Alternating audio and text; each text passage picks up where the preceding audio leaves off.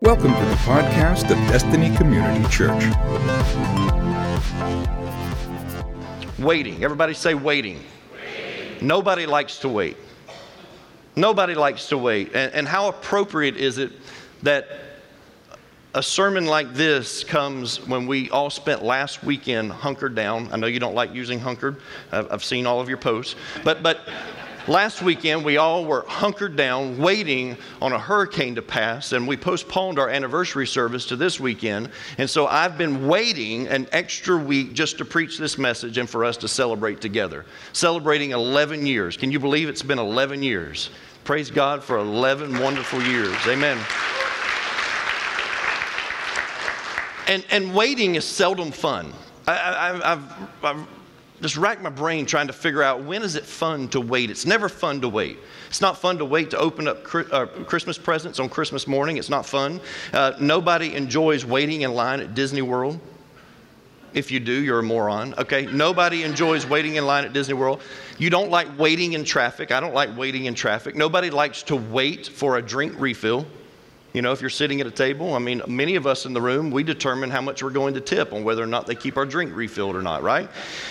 We don't like being put on hold and waiting on the telephone. We don't like that feeling. And for those of you in the room that have had to suffer this week without electricity, you certainly don't like waiting for electricity, do you? Anybody in the room still waiting on electricity? These are the people that you smell right now. And I'm just kidding. I'm just kidding. Kind of kidding. No. But on a more serious note, it's tough when you're waiting on some major things to happen in your life. Like when you're waiting on Mr. Right or Mrs. Right. When you're waiting for marriage, it's just tough being in the waiting. I've been married since I was 20 years old. In the first 20 years of my life, it was tough waiting to get married. But for some of you, you're older than 20. Much older than 20, and you're still waiting. You're still waiting. And I want you to be encouraged today, but I'm going to tell you the first half of this sermon is not going to be very encouraging, okay? Just stay with me, okay? Some of us, we need healing in our bodies. Or we know someone that needs a healing, and we've been praying for that. And it's tough when you're waiting for a healing.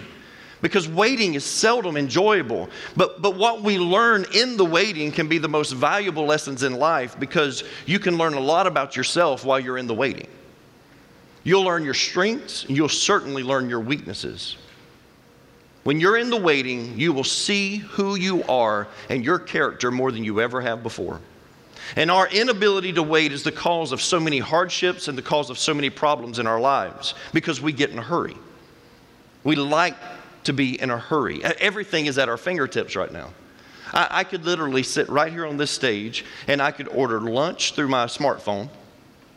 I could handle most of my business from my phone. It's all instant. It's right there. I can do all of my Christmas shopping from my phone. And because life is so instant for us, we don't like waiting anymore. And so we rush into debt because we don't like waiting. We rush into career changes because we don't like waiting. We rush into relationships.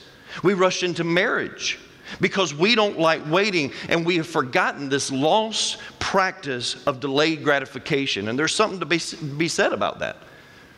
That sometimes it's a good thing to delay gratification so that you can see the big picture and see if it's worth waiting for or not. I'll admit to you that I don't like to wait, and my family will probably be the loudest ameners in the room right now whenever I say this. But when I'm ready to go, I want to go. Told you. When we set a time and it's time to leave, I expect us to leave in that moment. And I get very grumpy when everybody is not waiting. That's enough from you. All right. I've learned this. I can rush my kids. I can even rush my wife sometimes. But I can't rush God. I want to. But I can't rush God, because I've come to the understanding that God does not operate on RST, Rocky Standard Time. He just doesn't. God doesn't operate on my time. I have deadlines. I have pressing issues. I have a time frame of how and when I want God to move and how and when I want God to intervene in my life. And I've realized this about God, is that God may have created the 7-day week of working 6 days and resting one. God may have orchestrated certain feasts and festivals at certain times of the year, but that does not mean that He operates within the confines of my calendar. And seldom has He. In my life, I've realized that my calendar and God's calendar seldom ever line up. And let me show you what I mean. In Revelation 22:20, Jesus said this. He said, "I come quickly." And 2,000 years later, we're still waiting. You see what I mean? His definition of quickly and my definition of quickly are completely different. And then we get to certain statements that the Bible makes, like in Psalm 90 and verse 4, that it says, 1,000 years in your sight are like a day. 1,000 years are like a day to God? I'm telling you, He doesn't operate under the same time frame that we do. And to make matters worse, God is very inconsistent with His response times. Oh, I just offended most of you in the room right there. You're like, how dare you talk about my God like that? I know that this statement is offensive. I know it is. But for those of us that are real and transparent, we're not afraid to admit that we don't always understand or even like God's timing. Everybody in the room is afraid that I'm about to get struck by lightning. There are moments in life when God answers the need using high-speed internet. But then there's other times when He uses dial-up. And I know some of you in the room, you can relate to this. He usually reserves using high-speed responses on someone else. It seems like it's very seldom on me. And when it's your problem, very seldom does He use high-speed responses to answer your need. It seems like God is sending all of our answers through snail mail. And the Bible is full of God's high-speed response time. So I know it happens. I know it happens because it's in His Word. And so just to tick you off today, I want to read a few of them, okay? I'm going to start in Matthew chapter 8. And I'm actually going to read three passages of Scripture here. I'm going to start in Matthew 8. Then I'm going to go to John chapter 5. And then Luke chapter 13. And I'm going to move quickly with this, okay?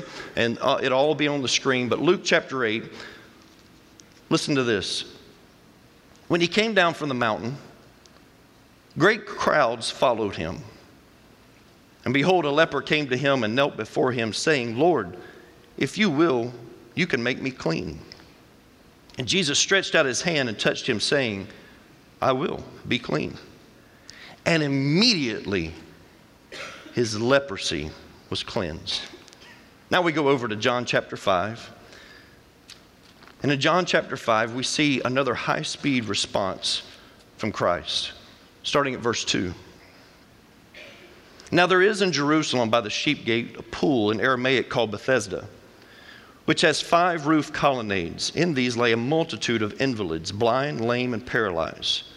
One man who was there, who had been an invalid for 38 years, when Jesus saw him lying there and knew that he had already been there a long time, he said to him, "Do you want to be healed?" The sick man answered him, "Sir, I have no one to put me into the pool when the water is stirred up, and while I am going, another steps down before me."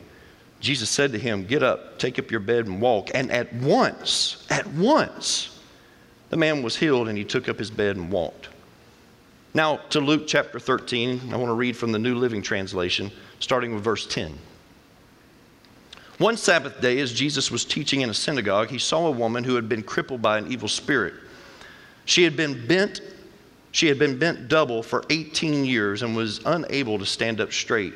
When Jesus saw her, he called her over and said, "Dear woman, you are healed of your sickness." Then he touched her, and instantly she could stand straight. How she praised God. The man with leprosy was immediately cured. Say immediately. Immediately. Because that's how we want it, right? Immediately. The invalid beside the pool of Bethesda was cured at once. Say at once. That's how we want our answers, at once. And the disabled woman could instantly stand up straight. Instantly. Say instantly. Now, immediately, at once, and instantly, if we could pick how God answers our prayers when we have a need in our life, that's how we want it. We want it immediately, at once, and instantly. If we have our choice in the situation, God, answer my prayer immediately, at once, and instantly. And God, please don't hesitate. Please don't wait. Just answer it immediately, at once, or instantly. And we read of instances like these and we wonder why God hasn't done the same for us.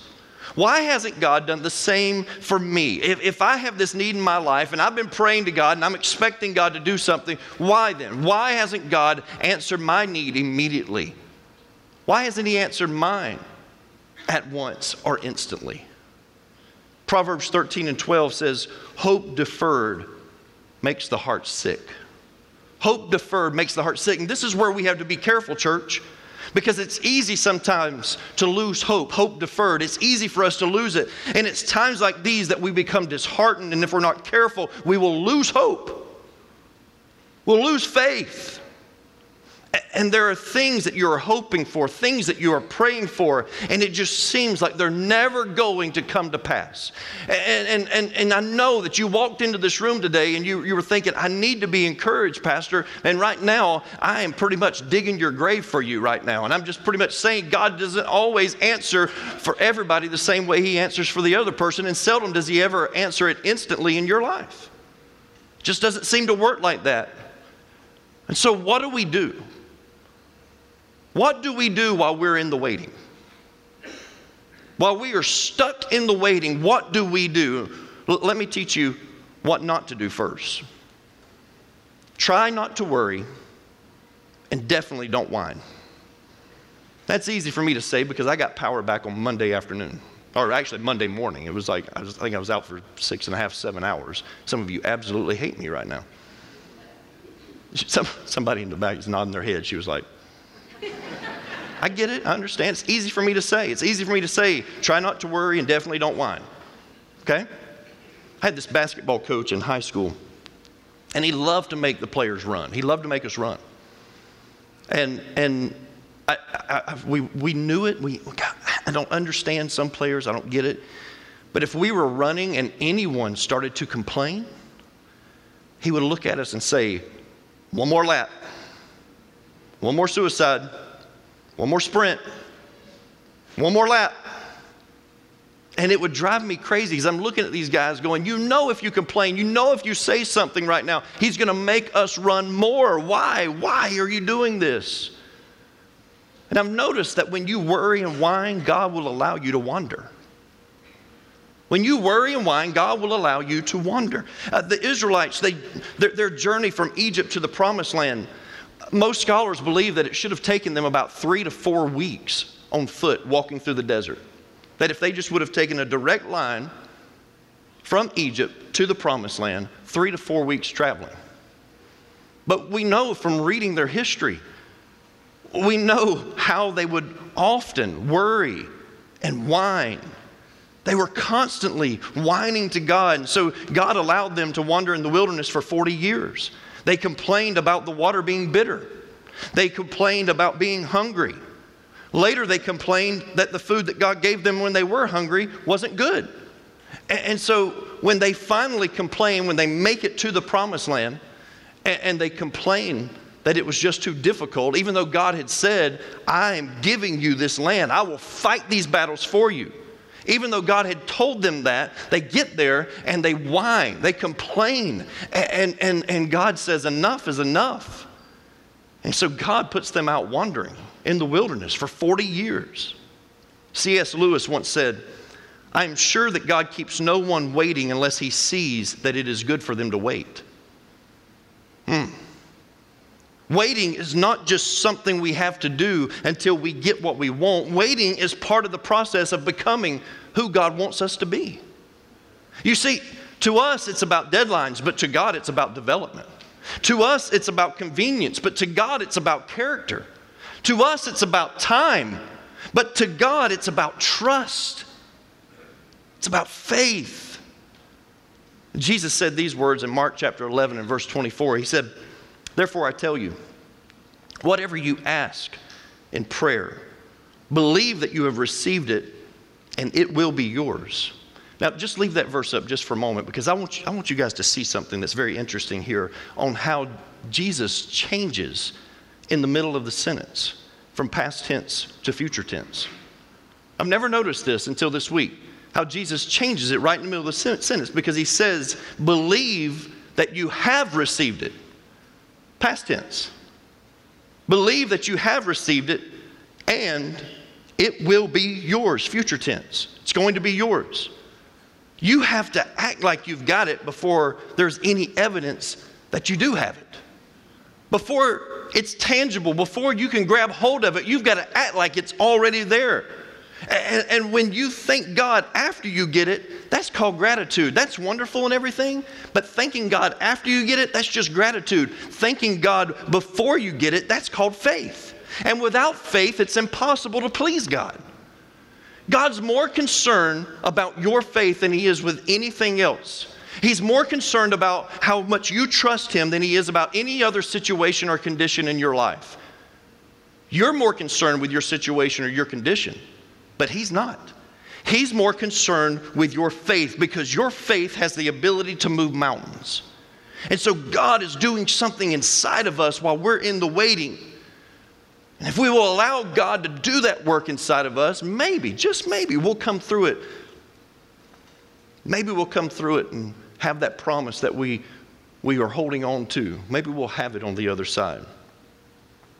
I love the way that Eugene Peterson's paraphrase, The Message Bible, describes our waiting.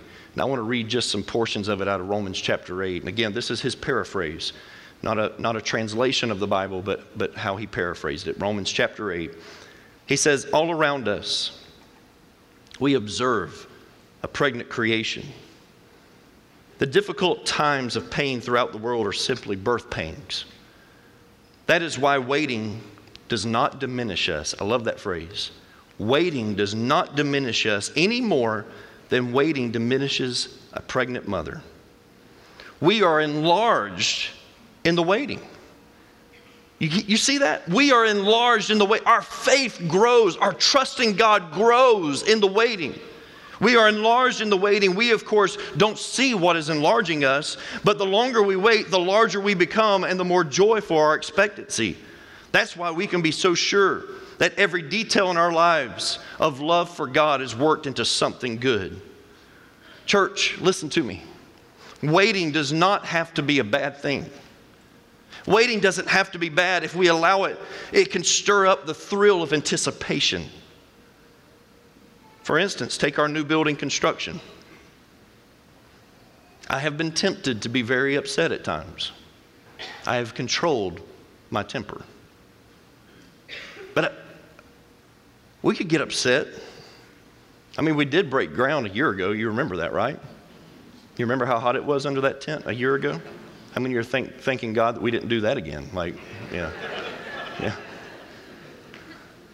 It's worth the wait, right? We could be upset. Of course, there's something that's happening out there. There's already some site prep that's been done. You can't see it. It's all underground. It's enlarging out there right now, but you just can't see it. Stuff that has to be done. We could be upset, or... hear me out. We could allow the anticipation to create an excitement that, hey, we're getting a new permanent home, amen? We could allow that excitement to be stirred up inside of us. And it's interesting that Paul compares our waiting to being an expecting mother. What does a mom-to-be do while she is expecting? I'll tell you what she does. She'll go out and buy some maternity clothes because she knows that she's going to get bigger. And so she'll buy maternity clothes and expecting her body to change. She'll buy baby clothes. She'll buy diapers and all kinds of supplies that she will need there in that nursery. And then she will theme out the nursery and she'll get it all decorated. I know when 20 years ago when we were expecting our twins, Caleb and Kendall, Mandy decorated the whole nursery and Noah's Ark, because we have them 2 by 2. True, true. The whole nursery was Noah's Ark. A mom-to-be does all of this because she is eagerly awaiting the arrival of what she cannot see. And Paul said, that's how your waiting should be. It's got to be like that expectant mother that is eagerly awaiting the blessing that is going to come. You see, we could sit around church and we could pout and we could be upset with architects and engineers. We could be ticked off that the value engineering is taking way too long. But instead, here's what this church has done. We have seen this as an opportunity to prepare our nursery. We're getting it ready because there's an expected arrival. It's coming. And so we've been buying furniture. That's what we've been doing. We've raised the funds to buy 550 new chairs. Not these chairs, nice padded chairs that are going to be in our new sanctuary. We've already raised that money, amen? We're preparing our nursery. No, literally, we are. We've raised money for all the children's ministry furniture, including cribs and rocking chairs. We are preparing our nursery. We've started raising money for a nice playground that's going to be outside of our children's wing. And we're excited about that. And we are eagerly awaiting to give birth. Destiny Community Church, we're pregnant with expectation. It's just taking longer than 9 months. But we are eagerly anticipating this arrival. And so let me ask you on a personal note, what are you waiting for? What are you waiting for? Do you need a blessing in your life? Do you need a financial breakthrough? Do you need your marriage to be better? Not a better marriage, but your marriage to be better? Are you waiting for children? I know some of you are. Mandy and I are believing and praying with you. Are you waiting for those children? Are you waiting on that healing that you need in your life? It's tough to wait. But I guarantee you this, and this might be the boldest statement that I'll make today. I guarantee you that God is going to bless you immediately, at once, and instantly. And in closing, I'm going to show you. Because you missed this. We read it straight from God's Word today, but you missed it. What we don't realize is that the day that that man found out that he had leprosy was the same day that he wanted to be healed. We have no idea how long it was between the day he found out that he had leprosy until the day that he encountered Jesus. We don't know. But when God wanted to heal him, he immediately healed him. The invalid at the pool of Bethesda, we read it. The Bible said he had been in that condition for 38 years. 38 years. That's the majority of my life. For 38 years he had been in that condition. Do you know how many times he probably prayed to the God of Israel to heal his body? But it wasn't until God was ready that he healed him at once.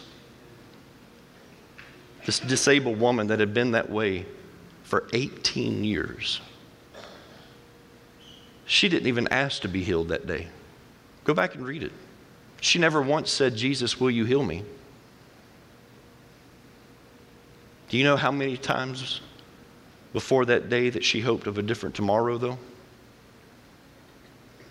Over 18 years, how many times she wanted to be healed? So Christ spoke to her infirmity. The scripture says, instantly she was healed. And when God has finished his work in you through your trial, I promise you, you will have an immediate healing. You will see his work at once, and you will experience his promise instantly, guaranteed. It'll happen. But I want you to listen close to me. Being patient and trusting God, it's not passively waiting. That's called laziness. As Christians, we don't passively wait. When we're in the waiting, we prepare for God's blessings now. So we start building our nursery. As Paul said, we're like that pregnant mother-to-be. And we start preparing now for the blessing that God is going to give us. Oh, the blessing may look completely different than what you expect it to look like. I'm not guaranteeing that. God knows what you need for your life more than you know what you need for your life. But as we wait, we prepare. We start acting like it's already here, even though it's not. Because faith is the substance of things hoped for, the evidence of things not seen.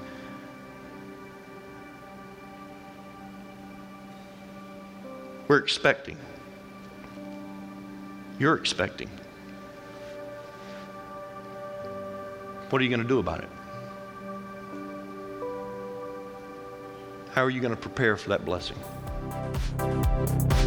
Thank you for listening to the podcast of DCC. For service times and directions, log on to www.destinycommunitychurch.org. Thanks again for listening.